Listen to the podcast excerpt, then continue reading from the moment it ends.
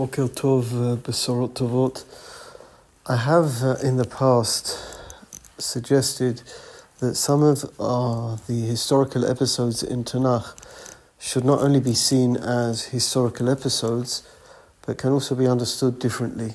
For example, I've spoken very often about Cain and Abel, as besides above and beyond the struggle between the two individuals, Cain and Abel, we have the struggle within us of Cain and Hevel, the, the person inside of us who thinks that they own the world, that we are God, and Hevel, the part inside of us that understands that we are, understands our weaknesses, and that's a, a battle that goes on all the time within us between Cain and Hevel.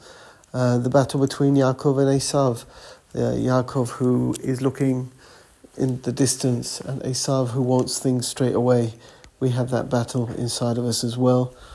And we get to the beginning of this parasha, and we have the battle which I mentioned earlier on in the week between Paro and Moshe. And as I mentioned earlier in the week, the battle between Paro and Moshe is not simply about the freedom, the liberation of the people of Israel, because that could have been done much quicker, Keherif Ayin, with a blink of an eye. Uh, there is a discussion going on between Moshe and Pharaoh about who is God. And is there God in the world? It's not necessarily true that Pharaoh denies the existence of God. The discussion is all about Ani Hashem, Bekerev Haaretz. And as we learn in the Maharal and many other Mepharshim about the ten plagues, the whole purpose of the ten plagues was to answer the question that Pharaoh asked. Mi Hashem, Ani Hashem Bekerev Haaretz. I'm, I'm God on the ground, Dam Kinim. I'm God in the vacuum, in the middle Uh, Arov Dever Shechin, and I'm God in the heavens. Barad Choshech and Makat Arbe, Arbe Barad and Choshech, which is in the heavens, and then Makat Bechorot, I'm God of everything. Meaning the entire the entire story that we're going to read over the next week is essentially a shiur on Hashgacha that Moshe was giving Pharaoh and different different areas of the people of Egypt at different times understood the lesson. We have Etzba Elokim Hi Chartume Pharaoh understood before Pharaoh understood. But the whole discussion here is, is a debate, a theological debate as such, between Moshe and Pharaoh over who is God. And, and that is also something, I think, that takes place inside of us all of the time. Doesn't matter how frum we look, it's, it's an ongoing discussion, our belief in God, and our belief in God not just as the creator of the universe, but as, as God who is involved and is mashgiach and we, a God in whom we trust. What is the key to Moshe being the leader who overcomes Pharaoh? So the key to that we have in this parasha, and we have it in other parashas in Tanakh. The, the criteria for a leader of Am Yisrael is humility. Uh, and what makes Moshe the most exceptional leader of Am Yisrael is exactly the fact I think that he doesn't want to be the leader, that he, he doesn't want the job, and he doesn't take the job because he is popular in the Skarim, and he doesn't take the job because he is interested in power. He doesn't want the job, period. He just doesn't want to do it. And this, to a large degree, almost to the entire degree, makes Moshe the most credible leader of Am Yisrael. We have the same story with Shaul, it turns itself around as Shaul develops as being king. But at the beginning, the, the greatest criteria of Shaul was Shenichba Kelim. He was hiding. He didn't want to be king.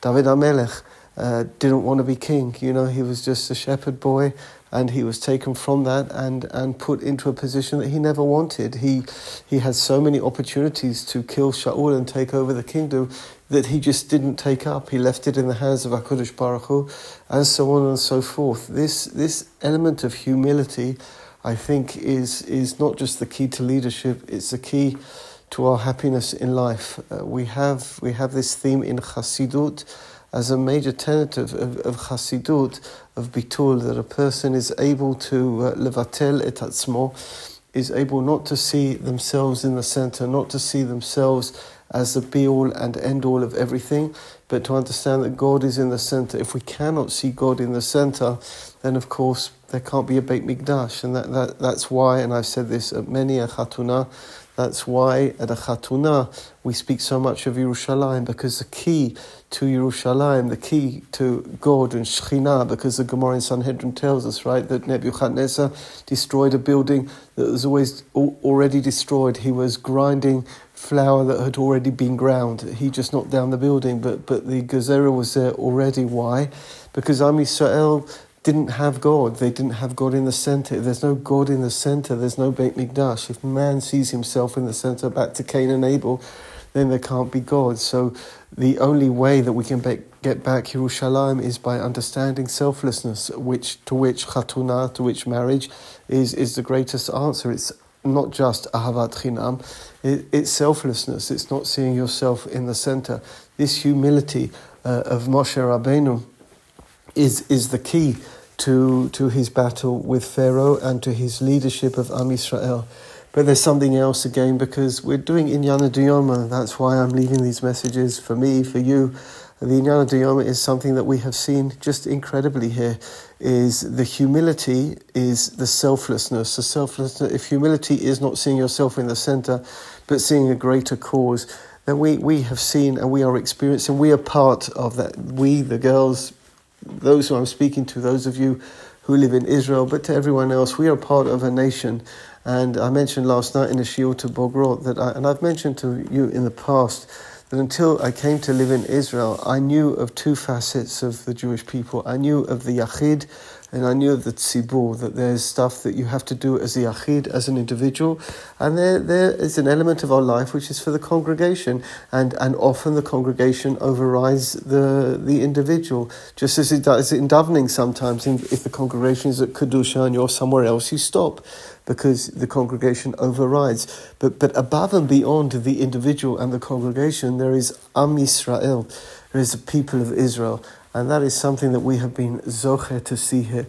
Am Yisrael cannot exist if everyone's on an ego trip. It can't exist if, if everyone in the army wants to be in the front. It has to exist with people who are in the, in the, in the, in the back and people who are in the front, people who are prepared to be both parts of, uh, of Am Yisrael, people who are on the front and people who are in the back, people who are prepared to sit quietly and do what has to be done, let other people be in the front.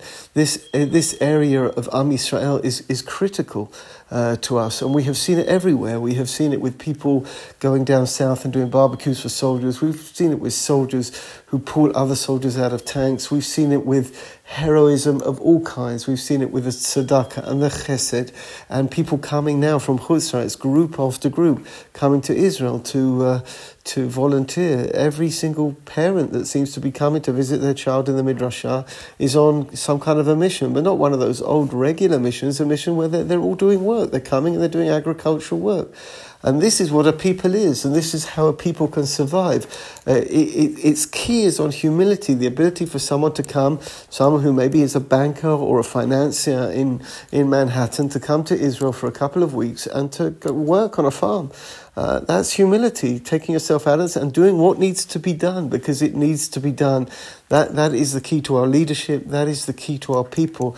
And only a person like that can receive the Torah because only a person like that, like Moshe Rabbeinu, who is able to take himself out of the picture and not see himself, can receive the Torah and pass it on to Am Yisrael, can be a clear HaKadosh Baruch Hu and pass it on to Am Yisrael, can move out the way so HaKadosh Baruch Hu can be seen in the middle, that HaKadosh Baruch Hu is the center and we're not the center. The, the, this place isn't big enough for the both of us. Either we are the center or God is the center. And, and the humility and, uh, and incredible chesed that we have seen as a result of that humility from Am Yisrael, that is the key. That is the key to our leadership. That is the key to the people. That is the key to our survival.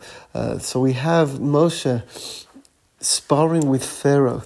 Uh, but the reason why Moshe can be successful in his understanding of God, that in the internal battle between Moshe and Pharaoh, is if we can move ourselves out of the center, if we can move the ego out of the picture and we can make room for God. God is there. The Kotzker Rebbe always used to say, Where is God? Wherever you wish to find Him, you will find God. How do I find God? I just take myself out of the picture. That's what I have to do. I take myself out of the picture. We should have a, a Yom Tov and Besorot Tovot.